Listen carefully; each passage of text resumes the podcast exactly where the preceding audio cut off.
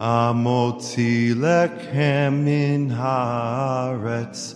We give thanks to God for bread. Our voices rise in song together as our joyful prayer is said.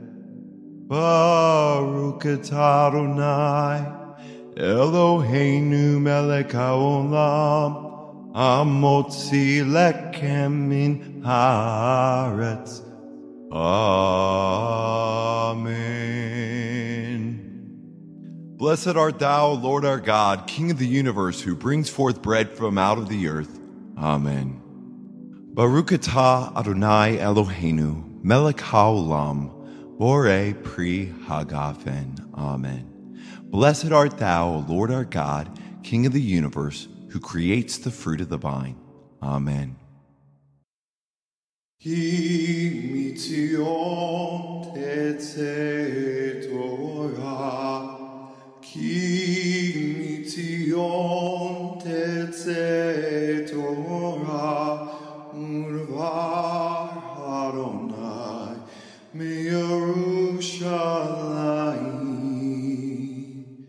Baruch Shenatan Torah Torah. Baruch Shenatan Torah Torah. Le'amo Yisrael Bekdushato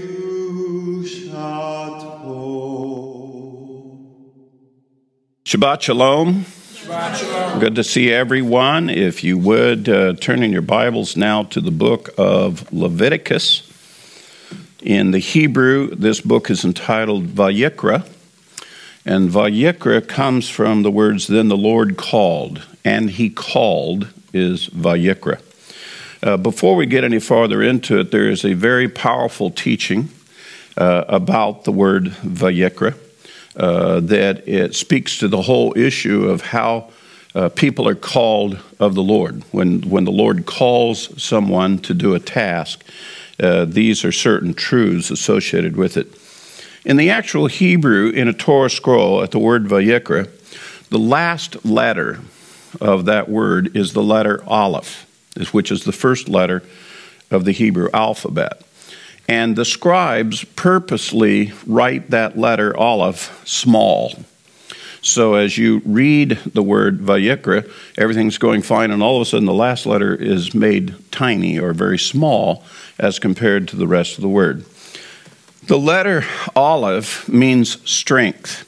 So, what are the scribes trying to suggest that is a teaching to us about the letter that means strength being made small? Well, it is this truth about being called of God. If you are called of God, you, you don't do it in your strength. You use the strength of God. And so, to make room for the strength of God to occupy you, to lead you in your call, your strength has to be made small. You, you you diminish so that He becomes great. Uh, if you remember, uh, John the Baptist spoke of his ministry in this same way. I must become weak so that he will become strong. In other words, I'm, I'm here to minister, but very soon I'll be made small so that he might be made large as a forerunner to it.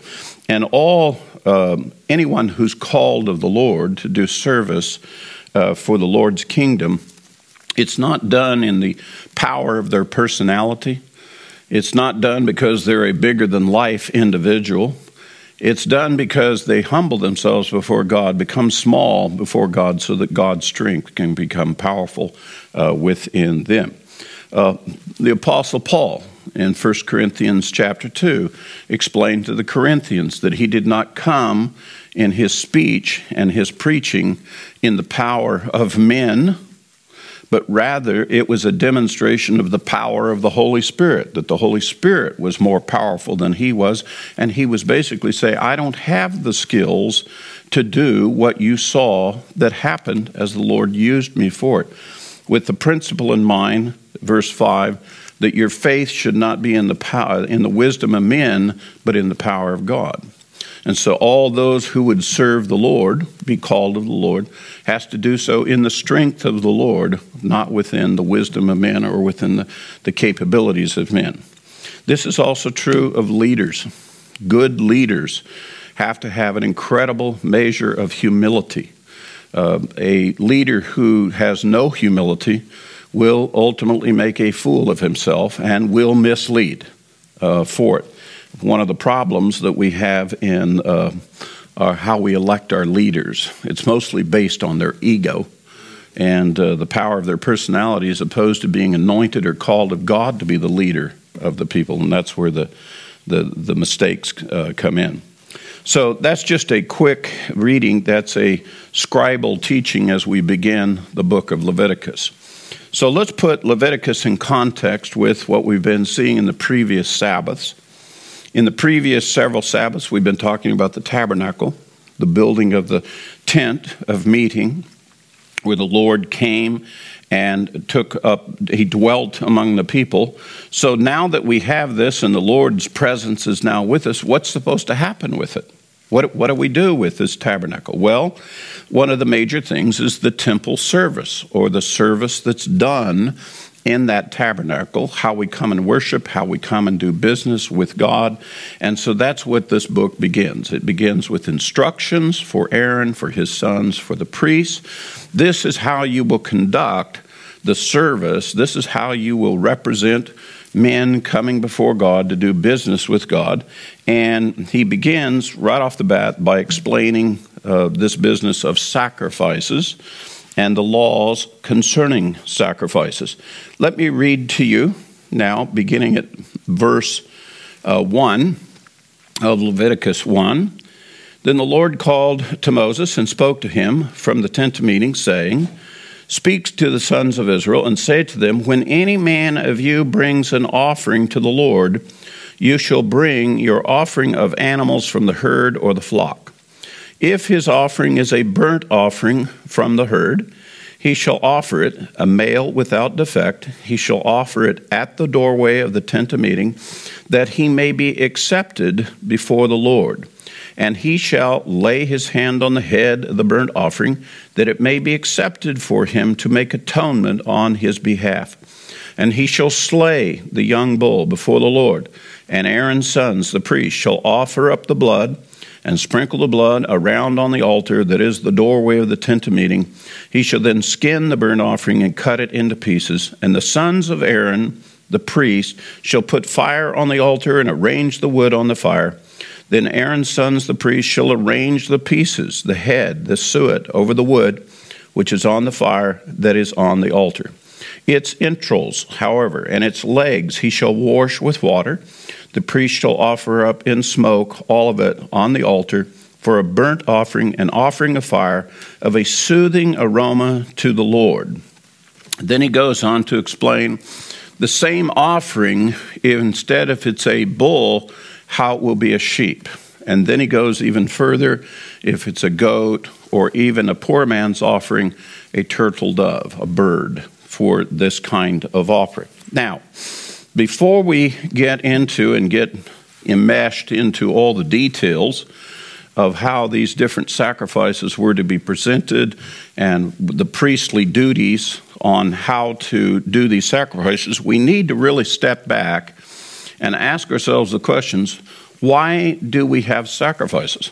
Why, why, does, why did God call for us to do this kind of ceremony? Because, quite honestly, today, brethren, we don't do that, do we? And the reason why we don't is we don't have priests anymore. We don't have an altar in Jerusalem anymore. And, and the law goes on to specify this is only to be done at the temple in the place where God has placed his name. In the case of the tabernacle, it traveled in the wilderness until it made it to Jerusalem, and the temple, permanent temple, was affixed there. So we have to ask ourselves how in the world does all of this fit in? This has been a major quandary for my Jewish brethren and for Judaism. For them, uh, in Judaism, made perfect sense while they had Jerusalem and the temple. But as soon as the temple was destroyed in 70 AD and the years that followed after that, Judaism quite did, not quite know what to do with themselves. They really didn't know, well, what do we do now? We have no high priest, we have no Kohen, we have no sacrificial system. How, how do we do business with God? How do we worship God properly and, and, and things like that? And what developed within Judaism and followed thereafter was that it had to be more of a mental thing. That the worship of God was of sincerity of the heart and mental understanding, the intellect, the decision toward God. And so they did they just didn't know what to do with all of these prior instructions with regard to this. This question for Christians uh, became um, actually a very convenient thing for them. Um, Christianity, following suit, decided, well, we'll just set up a whole new system. And so they decided to treat the church to be like a portable temple. And oh, by the way, they decided let's form a priesthood. And they did. They formed a priesthood under the auspices of claiming under the order Melchizedek of the Messiah. And, and then, of course, as you know, church history, Protestants broke away from them because of the unruliness and the corruption of within that leadership. And uh, to where today we, we still don't have a very clear picture uh, about what was the purpose of these things, what was God really purposing, and are we anywhere close to doing the things that God really wanted us to do. But for most of us theologians today, and for the average believer, we, we look back at this, especially we messianics that are turning back to the Torah. We read these instructions and we go, oh my goodness, how would I ever keep this? How, how, what's this mean to me? What, what's the real meaning behind that? So, before we go any further into this book, I want to address why in the world did God set up this sacrificial system?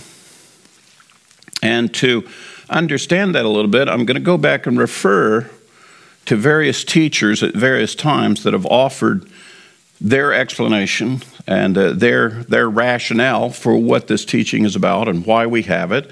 And I'm going to give you a range both of teaching from the from the Jewish perspective as well as from the Christian perspective. So we kind of put this in context as to where we're at today and once we've done that, then we're going to ask the question well, how should we be dealing with this subject?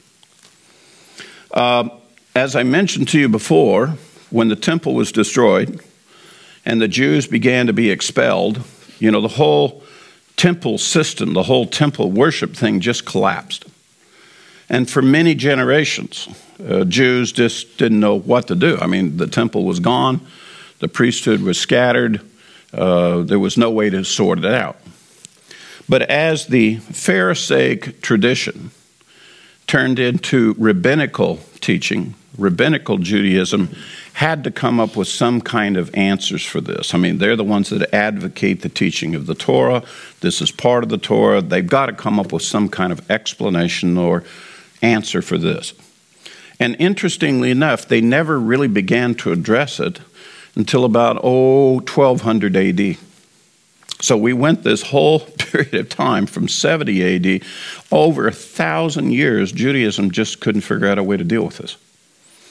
And the man's name is Moses Maimonides. And he was a rabbi, a philosopher, doctor who lived in Egypt at about 1200 AD. He's the guy who wrote a very famous book called The Guide for, to the Perplexed. And he helped disciple some other rabbis under his tutelage.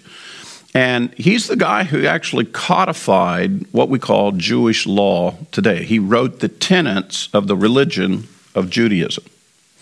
So, right off the bat, one of the things I want to tell you about is that Judaism didn't begin way back with Moses. Judaism that we see today began at about 1200 AD by Moses Maimonides. And when he went to address this subject, here's basically the gist of his argument. He said the reason why God uh, used the tabernacle and this priestly system and these sacrifices was because uh, essentially the ancient peoples, our fathers, they had been associated with all the other ancient peoples, and all the other ancient peoples used to do this only to idols. They used to sacrifice animals to idols. And that the ancients, they picked up on this practice as a form of worship.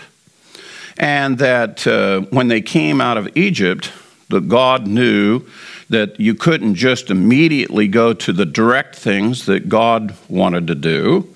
Uh, and by the way, I've shared with you the part of the argument about the whole reason why the tabernacle was built was because God really wanted to build the tabernacle in our hearts, but we weren't ready for it, and so they give that argument. Well, also part of the argument goes on to say that because we'd been part of the um, the idolatrous cults with their sacrifices, that that God basically was kind of weaning us off of it and leading us uh, away from idolatry and learning more of the eternal things of the Lord and, and the true righteousness of the heart and, and things like this is what Moses Maimonides argues. And uh, he's really not in favor of sacrifices at all. And Judaism today, rabbinical Judaism today, when you mention the subject of sacrifices, those that are under the influence of his teaching, they'll turn up their nose immediately and say, Oh, I, I don't want to have no temple again. I, I, don't want to be slaying lambs and goats and, and so forth before God. You wouldn't believe it, but there's Jews who follow Torah. The whole idea of doing this is disgusting to them. And it's because of Moses Maimonides. And he's the guy that helped define Judaism on this. And he goes out and he says that the reason why God even had this was because, uh, well, you know, we were so idolatrous in our worship that we had to be weaned off of it. And he goes into saying, for example, uh, the Egyptians uh, worshipped Taurus, the bull, and Aries, uh, the sheep, the goat. And by slaying those things, that God was making his mark to say, not like the Egyptians, you, you, will, you will be a people unto me. And he's trying to use that as a kind of a, in other words, there's kind of a, a silver lining in this dumb teaching. And that's the way he comes off. Literally, he diminishes what the scripture says and literally argues with getting into the details of wanting to know about this sacrificial system. Now, there was a counterpart to Moses Maimonides, is a fellow by the name of Nachmanides. He lived about the same time. He lived in the land of Israel. He too was a rabbi, and he took issue with Moses Maimonides, and he said that's just not correct.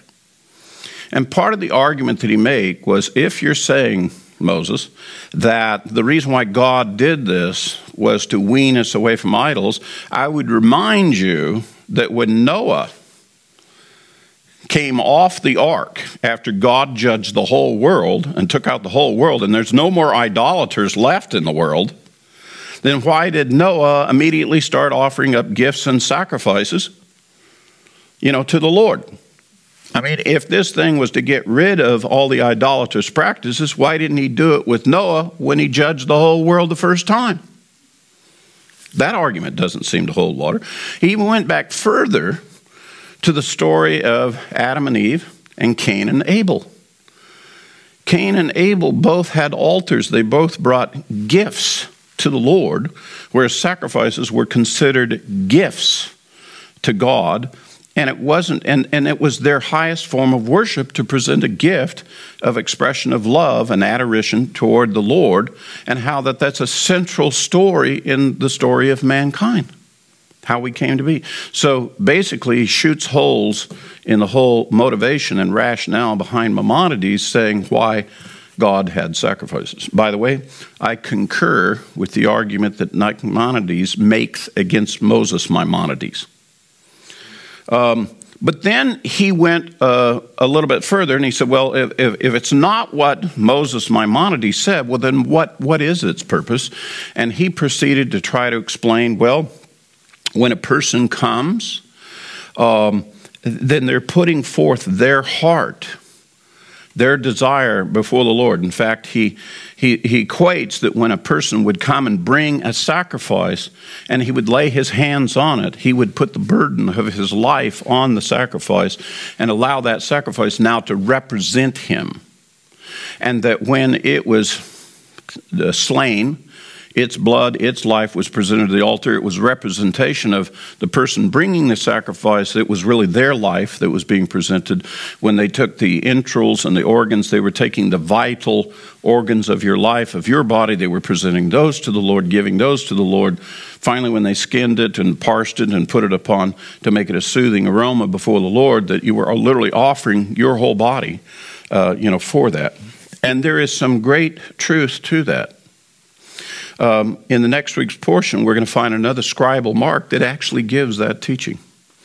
And Paul gives that exact same teaching for us in Romans 12, verse 1. I beseech you, therefore, brethren, by the mercies of God, that you present your bodies as a living sacrifice, holy and acceptable unto the Lord.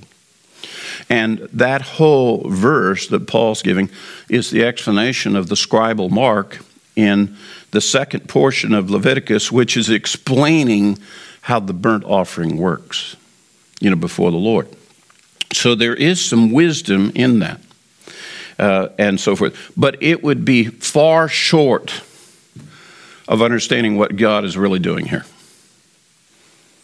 And it is our task as messianic believers to go beyond what the others have tried to say that this is. Mind you, and by the way, what I'm not talking about is I'm not talking about another part of Judaism, which are called the Kabbalists, where they say there's a great mystery involved with this that nobody can know, but there's a great mystery and there's something elusive about it and so forth. Uh, I'm not suggesting that at all. What I'm suggesting to you is the answers are found in the Messiah. This is a subject that's really about the Messiah. You see, there's something uh, rather interesting about all these instructions that Moses gives about this sacrificial system. Uh, it turns out it's for unintentional sins. It's not for willful and defiant sin.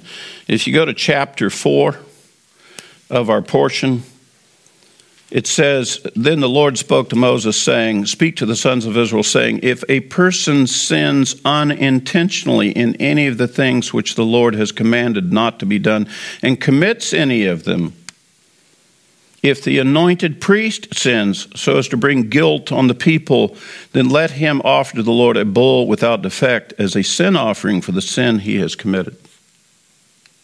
Now, you and I all know there's a world of difference in a sin, one which has been committed willfully, defiantly, within full intent and premeditation, versus one that was simply a mistake.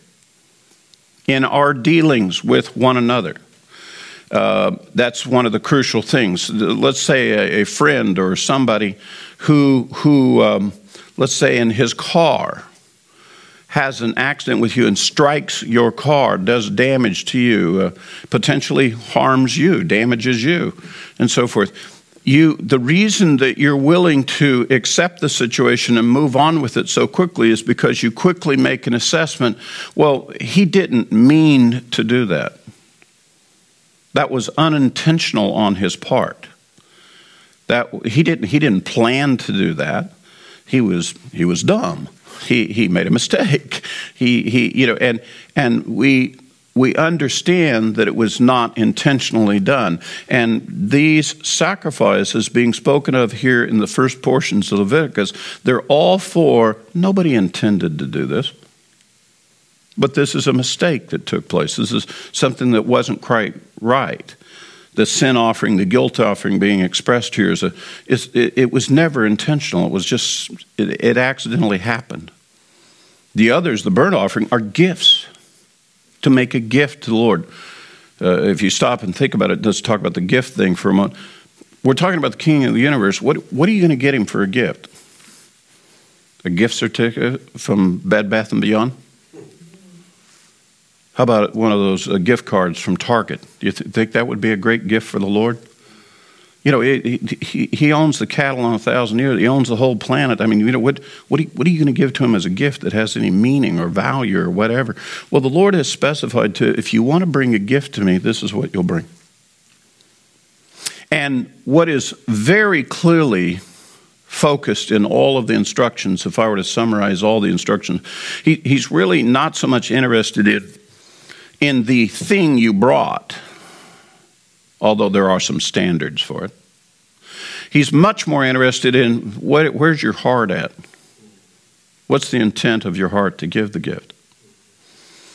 Let me make a, a statement of principle to you that comes from the sacrificial system, which is true throughout all of the world, and it's a spiritual law.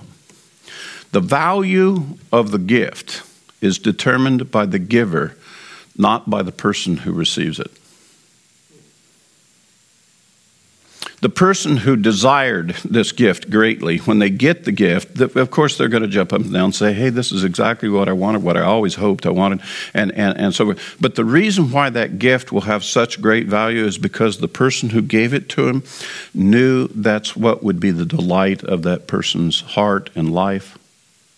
And they purposed, they purposed to do that which would be delightful for them and they expended of their resources, their time for the benefit uh, to, to be to the joy of that other person. The same can be for a, a silly gift. As a matter of fact, they talk about this as one of the differences between men and women.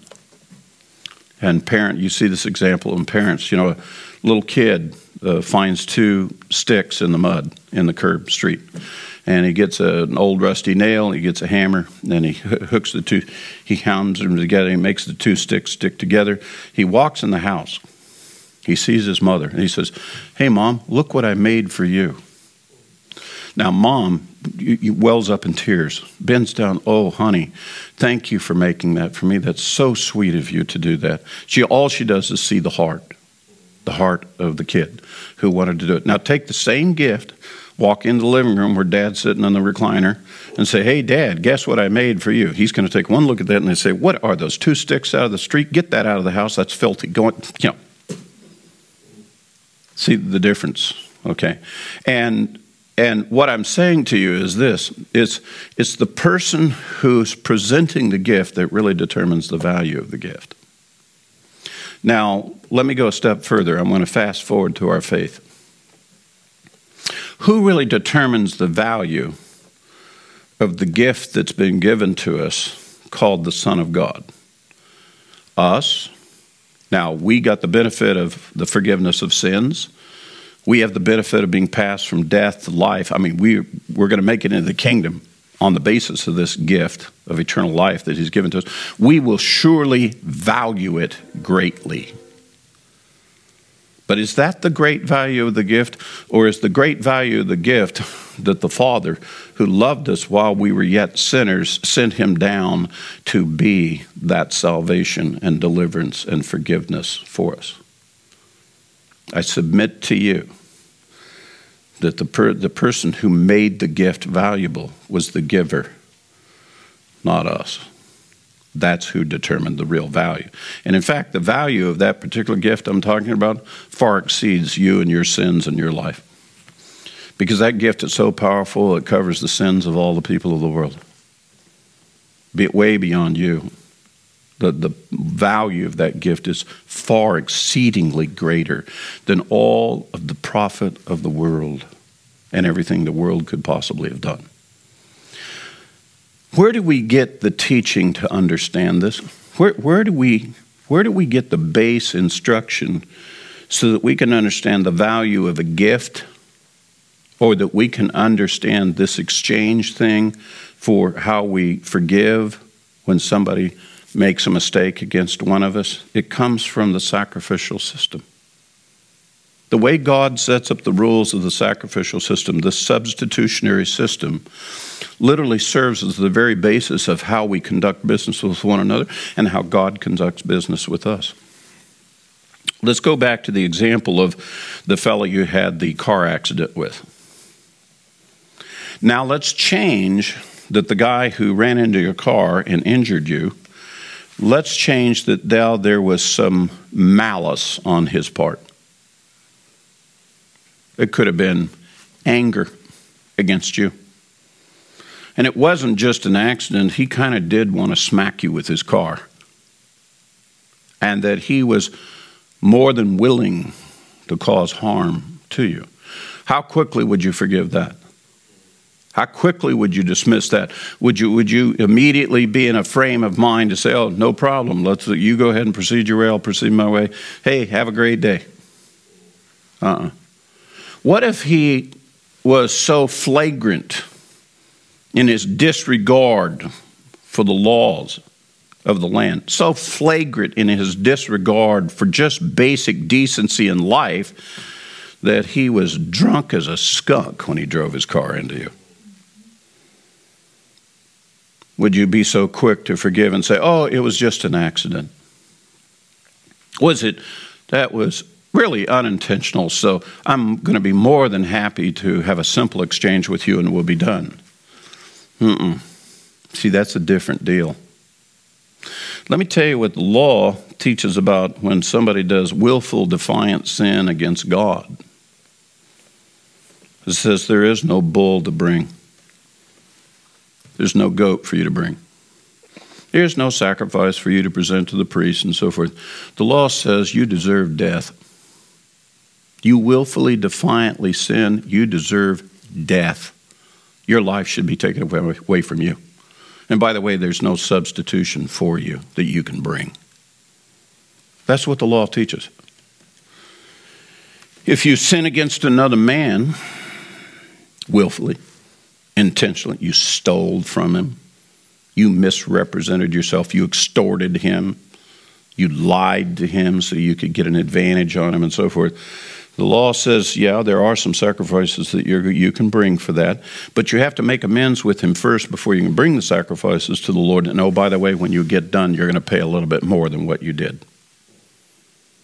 You steal something, you're going to pay double. You did something out of bad faith with him, you're going to add one fifth to it. If you happen to steal uh, um, um, a sheep, you're going to give him four sheep back. If you slew the sheep, sold it, or ate it, you're going to give him five sheep. You're going to pay dearly. You know, with the idea in mind that there's a punitive damage to teach you don't do that again. Now, that's what the law goes into and speaks to. But let's go back to the more fundamental issue of this sacrificial system, this substitutionary system, uh, because um, all of us have, at some time or other in our lives, we have willfully and defiantly sinned against God. Out of our mouth, we have blasphemed Him. Our feet have been quick to run to evil and wrongdoing. We have disregarded what the Lord has said literally spoken against what the Lord has said, defiantly rebelled against his authority as God Almighty. I mean, the list goes on. You can take any of the Ten Commandments and we go down through the list, and you can find that we have violated against the Lord willfully and defiantly at some time in our life. Now, how do we reconcile that? How do we bring about resolution to that? How do we get atonement with the Lord? How do we get back to being one with the Lord completely reconciled based on those things. Because the procedures that are given here that Moses gives us for the priest, there is no sacrifice for you to come and bring and do that. However, there was another sacrifice way before the Torah was ever explained to us or given to us. There was another sacrifice that has been explained to us. And that is the sacrifice, the Lamb of God sacrifice that we learned at the Passover. And even before that, Abraham, our father, specifically spoke of it and promised it. When he took Isaac up to make sacrifice of him, God instructed both Abraham and Isaac about another sacrifice that God would be providing. And that was the promise that Abraham gave to Isaac when he said, Father, where, where's the sacrifice? And Abraham said, The Lord will provide for himself the lamb in that place. And thus we get the phrase, the Lamb of God, the Lamb that is brought by God that will be the acceptable sacrifice that will pass us from death to life. And in the case of the Passover in Egypt, that's exactly what it illustrated. They took the blood of a lamb, put it over the doorposts, the lintel of the door, so that the people would understand that God, because of that, God would pass over them and death would not come to their house. Death did come to the houses where there was no Passover lamb. And when the Messiah came, he came explaining that he had been sent by the Father to do this thing for us. Now, the irony of it is that uh, the religious leaders of the day couldn't quite figure out how does that work? What, what is that? What, why, why would they be confused about this? Well, I can tell you why. Because they were confused about these sacrifices and what were the purposes of these that were given in Leviticus by Moses. The people, in the days when the temple was built, the people got into a religious routine about these. The priesthood and the temple system became a business. And uh, this is what we got to do. Okay, we do it. You know, we just we kind of just mindlessly did this, did it out of rote routine, uh, and to the point where it just lost all meaning and semblance, and it was just we just went through the motions of doing it. And finally, the prophets, uh, you know, started crying out to the people and says, "The Lord is sick of your sacrifices." The Lord does not want, He doesn't want to smell the fragrance of, your sweet incense anymore. Was it because God wanted to change what He had set up with Moses? Absolutely not. It's because their hearts were completely detached from the worship of the Lord. Completely detached. Uh, the irony of that situation then strikes me because of the situation we have today. A lot of our brethren today who proclaim the Messiah to be our Savior, the Lamb of God sacrifice, we, we too are kind of like the ancient people. A lot of our faith is turned into a rote routine. Well, we get up and we go to church on Sunday, uh, of course, we have the we have the family squabble in the car before we get to the church on Sunday. That's part of the routine. Then we go to Sunday school. Then we hear the preacher preach, and then we go home, and then we eat roast preacher. You know, roast the preacher. We didn't like what he had to say. Sometimes we go back to the Sunday night service. Sometimes we go to the Wednesday night service. All depends on whether or not we're part of any sort of club in the church or part of the choir or whatever the case may be. And it just get, it turns into a routine, and year after year after year, people do this until they grow old. And if you've been doing it for long enough, you get to use the church when your daughter gets married, and you get to use the facility for your funeral. Mm, is, is that it? That's the faith. That, that's what Yeshua came for, so that we might have life and live it more abundantly. That, that, that's all there is to it. The reason why there's not much more to it is because the whole thing's turned into a rote routine. No substance anymore, no life to it anymore, it doesn't mean anything. That's the same thing that happened to my Jewish brethren in the temple service. They even went further. They worked it down to a system where even the priest didn't come and serve anymore. They'd hire other people to stand in for them, and the, the other people would stand in for the priest. And so the priest didn't even have to come and do the service anymore. It was a business. When Yeshua came through the temple, you remember he, he saw the money changers? You know, he went through wrecking the tables of them and so forth. You turn this place into a business instead of a place of prayer for the nations to come. Um, these things here sound very religious. Uh, there's a lot of ritual, a lot of routine to them. Moses is laying out specific instructions on how they'll be presented, how they'll be done, and we're trying to follow after that exact procedure. The um, how many of you have, by chance, ever been around a Greek Orthodox church or have been members of a Greek Orthodox church? If you want to see routine that is taken to the T, Okay? Just go to a Greek Orthodox church and see how the priests and the aides and so forth, they do their little worship service. Even the way they lay the napkin on the cup has to be done a certain way. The way they touch the wafer for the communion service has to be done certain. In other words, they thought the, the epitome of the worship was to do this great routine. And by the way, um, the priests were charged by God to establish the altar service. And what we see here, described here in Leviticus, did in fact develop into a whole assortment of many other procedures. Procedures to including how you bring wood and fuel in, what do you do with salt, how do you take the ashes out of the temple, what, how do you prepare the high priest before he gets ready to do the service he's done, what is this chamber for, how do we bake the bread, what's the right way to bake the bread, what's the right way to make the incense, how do you present the incense on the golden altar. There was a lot of detailed procedures that had to be worked out. But I think the reason why Moses didn't give us all that detail in here, I think the reason why he gave it because that's not the essence of what we're doing here. Those are some things that need to be done. And Paul summarizes it to us this way in the new covenant. He says, When we come to worship the Lord, we gather, assemble, and so forth. Just let everything be done decently and in order.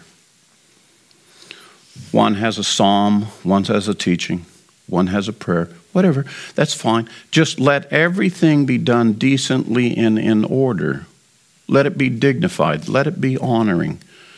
Let it be clear so all the people can understand and can join in. Let's not make it chaos and let's not get so wound around the axle on the details that we lose the essence of what we're doing. That we simply came to worship the Lord. Let me go back again to the opening words of Moses' instruction. I want you to examine, because this is a little bit of a checklist of what the Lord is asking for us in the worship that we come before Him. When any man of you brings an offering to the Lord, now mind you, this is the Torah. You know, the, the, this was given to Israel did it say when a native born comes to you? Does it say when any Jew brings an offering? Does it, it specifically hone in on a particular segment or population of the world? No. The, the statement right off the bat it says any man. Whenever I hear some Christian pastor teacher thing says, well, all of this was for the Jews. That's, that's not what this says. These are the procedures for any man who wants to present an offering to the Lord. It's not exclusive to just those who are of Jewish background. Any person who loves the Lord and wants to worship the Lord and wants to present a gift to the Lord, any person, I don't care what nation you come from, I don't care who you are, where you come, if that's your intent and your desire to come for the Lord, these are the procedures for you. So, right off the bat, let's dismiss the idea that these procedures are strictly for Israel and somehow the church doesn't have these.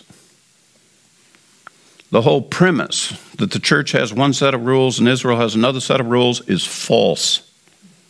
It begins first right here. These are rules and procedures and commandments for any man, any person. It continues.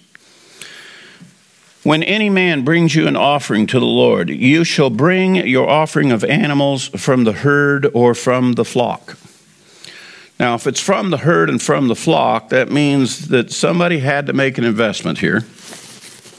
Somebody had the farm. Either I had, either it's from my flock, from my herd, or I had to go to a man who had a herd and a flock, and I had to negotiate with him for the value he had put into that that member of his herd or flock. I have to purchase that from him, so I because so it, it needs to come from a herd and a flock. In other words, this animal you didn't just happen to run into this animal and find it. It had to come because somebody had made an investment in this animal to grow it, nurture it, take care of it. So, for example, what it's saying is if uh, I was on my way to Jerusalem and uh, all of a sudden I just walked along and um, lo and behold, there was a goat along the way. Hey, I got a goat. Let me throw a rope on it. We'll take that and we'll use that for my sacrifice. That would be a totally unacceptable sacrifice to the Lord. That's the same thing as if you were driving with your truck and you smacked a deer and you killed it and it's roadkill. No, it's not acceptable as food. It's not acceptable. It's not acceptable to the Lord, not acceptable to you. Things that are alive and have value. Remember, the value of the gift is very important. The, um, he goes on to say it's got to come from the herd of the flock. If this is going to be a burnt offering from the herd, he shall offer it male without defect. Okay, it has to be a male, can't be a female to be a burnt offering. Furthermore, when it says it's without defect, you can't go out to your herd and you're looking around and you say, Well, I've got several male uh, goats here. Uh, by the way, that's kind of the weakest one over there. Let's pick that one, you know, because I don't really want the weak ones in my flock. We'll use that as a gift to the Lord. Uh uh-uh. uh. do not even think the thought. Well, actually, that one got wounded. You know, he, he got uh, his leg was broken, and it's on the me- it's on the mend right now. Let's let's offer that one. Uh uh Without defect. In fact, the really good gift, where you go out and you select the strongest, the best that you have. That is the one that is the acceptable gift. Remember my premise about the, the giver is the one who gives the value to it. The Lord is saying if you have something that is defective and you know it's defective, you didn't give me a gift at all. You gave me something defective. What does that reflect about your heart? Lousy things, terrible things about your intention toward the Lord. Why should He accept that? Have you ever, uh, have you ever gotten a gift from a friend? uh, in fact, I saw this happen this last Sukkot. Um, there's a man who came to Sukkot, and he wanted to make a peace offering with a brother. He knew the brother wasn't, they weren't real happy with each other, but he wanted to make a peace offering, and so he greeted him in the name of the Lord just as the feast was starting. He said, Brother, I don't want to be at odds with you. We're here to worship the Lord. He said, I brought you a, um, I brought you a gift, and pulled out this nice bottle of wine. And so he gave the bottle of wine to, to this brother. And he said, this, My apologies to you. And by the way, here's a gift of friendship that I want to give to you. Well, I didn't know anything of that that had happened. I just had this second brother. He comes up to me, oh, by the end of the first day of the feast, and he says, Monte, I have a gift for you. And he gives me a bottle of wine. Then later on, I talked to the first brother. And the first brother says to me, he says, Yeah, I tried to make amends with uh, the brother over there, and I gave him a bottle of wine. I said, Really? You gave him a bottle of wine? I said, What kind of wine was it? He says, Oh, it's one of his favorites. It was, it's uh, one of those ones he really likes. I said, Really? I said, Well, later on that day, he came and gave me a gift and gave me a bottle of wine that's the same thing. And we kind of put it together that he gave away the gift that had been given to him and he, he was giving it to me. You know what I did with that bottle of wine? I popped it open and I poured it out. I didn't drink it. Because the gift that was given to me, he had devalued he held that bottle of wine in as part of the, his contempt toward the first brother. You think I'm going to drink this bottle of wine with joy, knowing that that's what's the meaning behind this bottle of wine?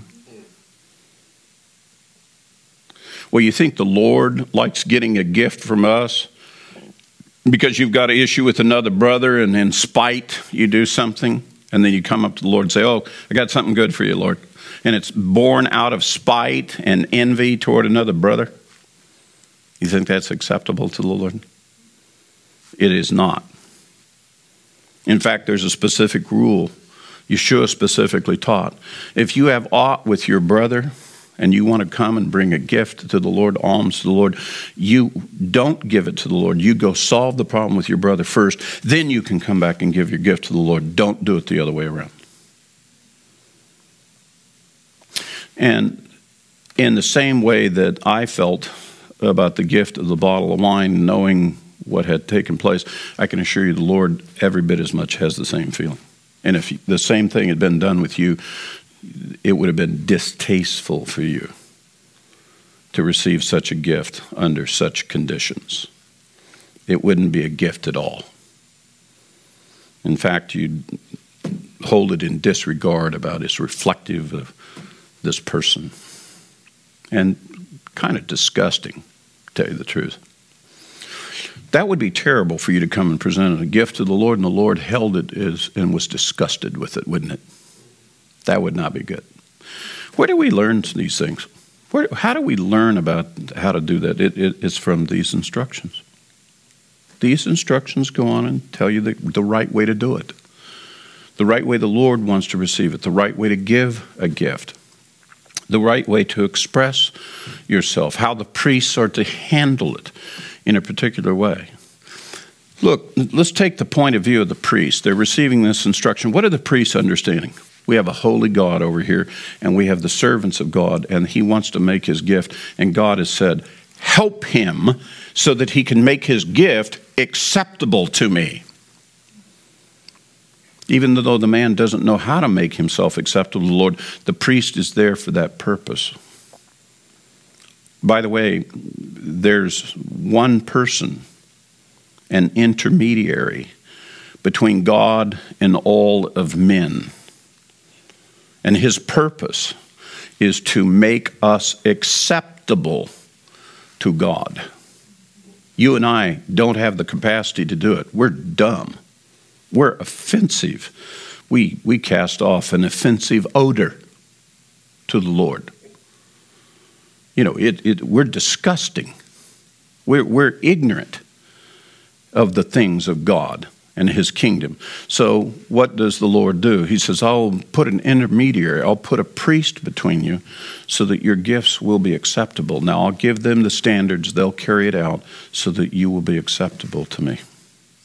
So that your substitutionary thing can come and be received with the intent that your heart had to bring me a gift.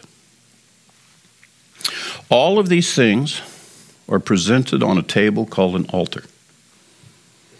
The altar that God establishes is this table where He does business with man. And this is a very holy table. These are the things of God. Anything that comes on this table, it belongs to the Lord.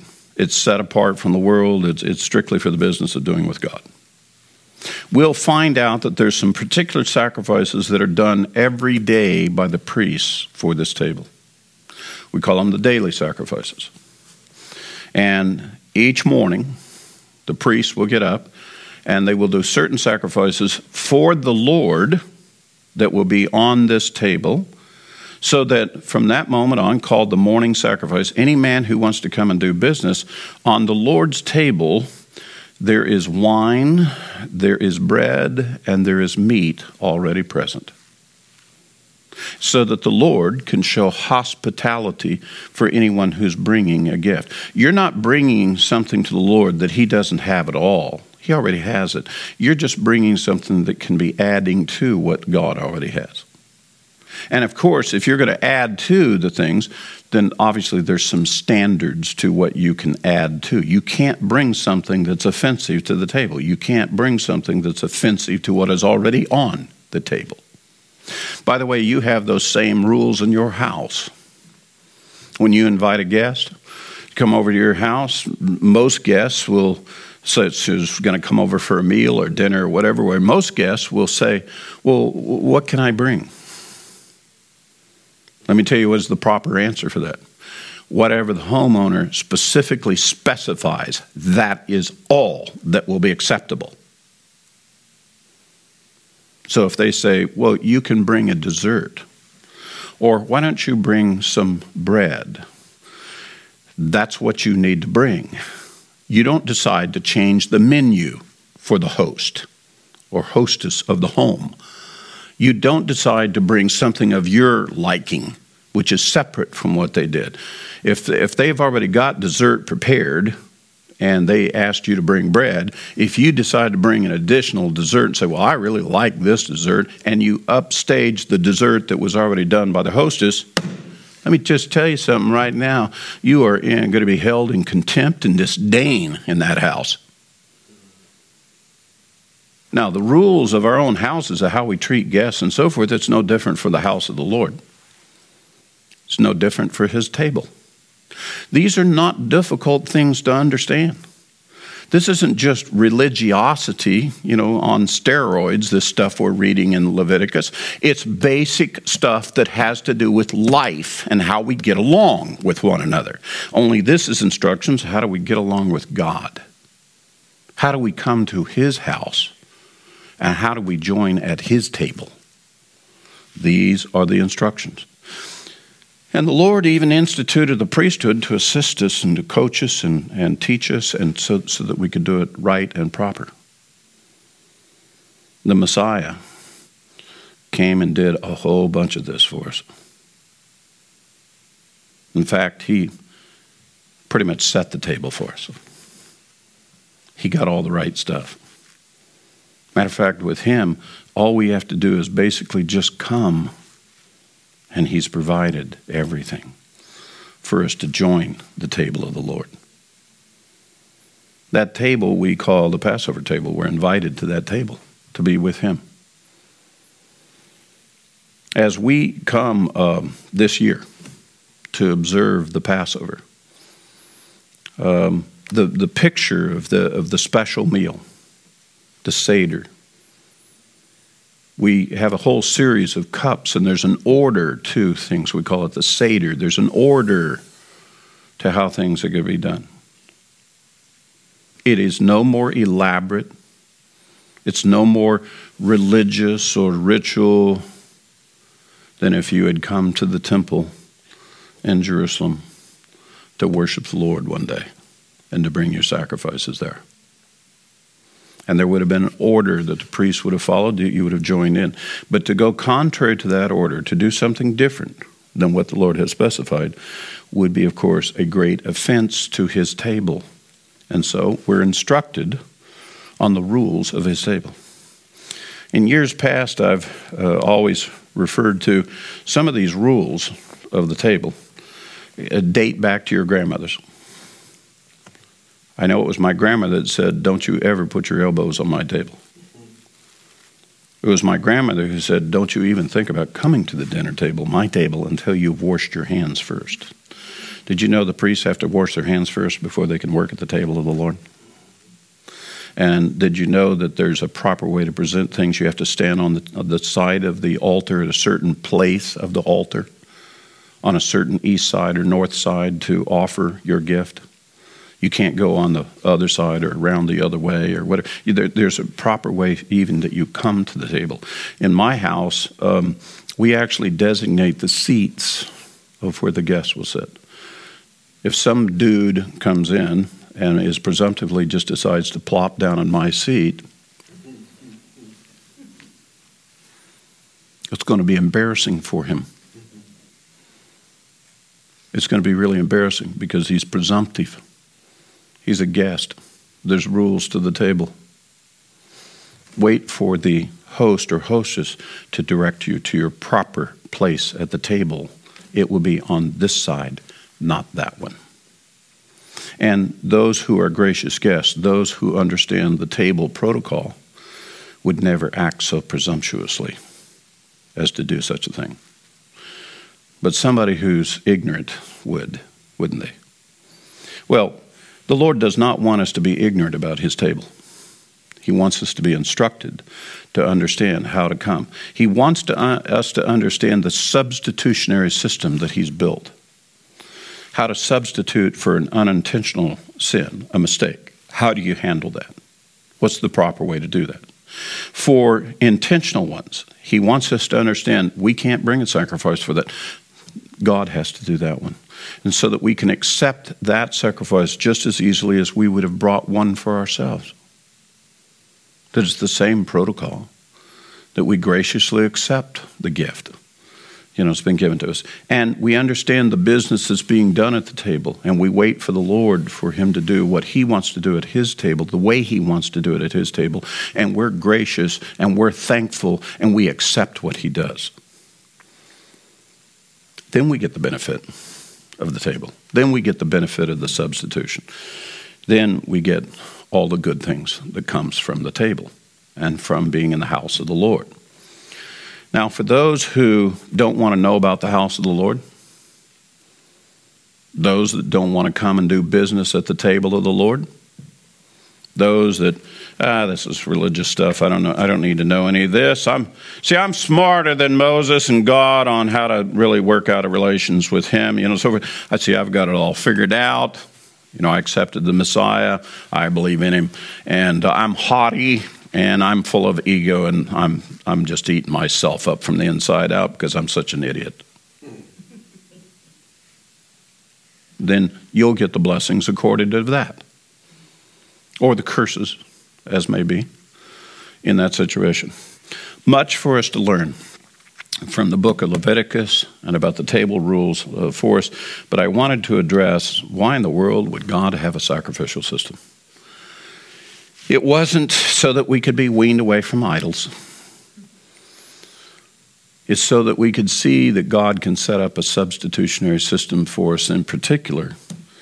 If we can understand the sacrificial system of how to, God deals with sin and mistakes, then we can understand the wonderful thing that the Messiah has done for us in dealing with our sin and our mistakes that He's done for us. Amen? Let's pray.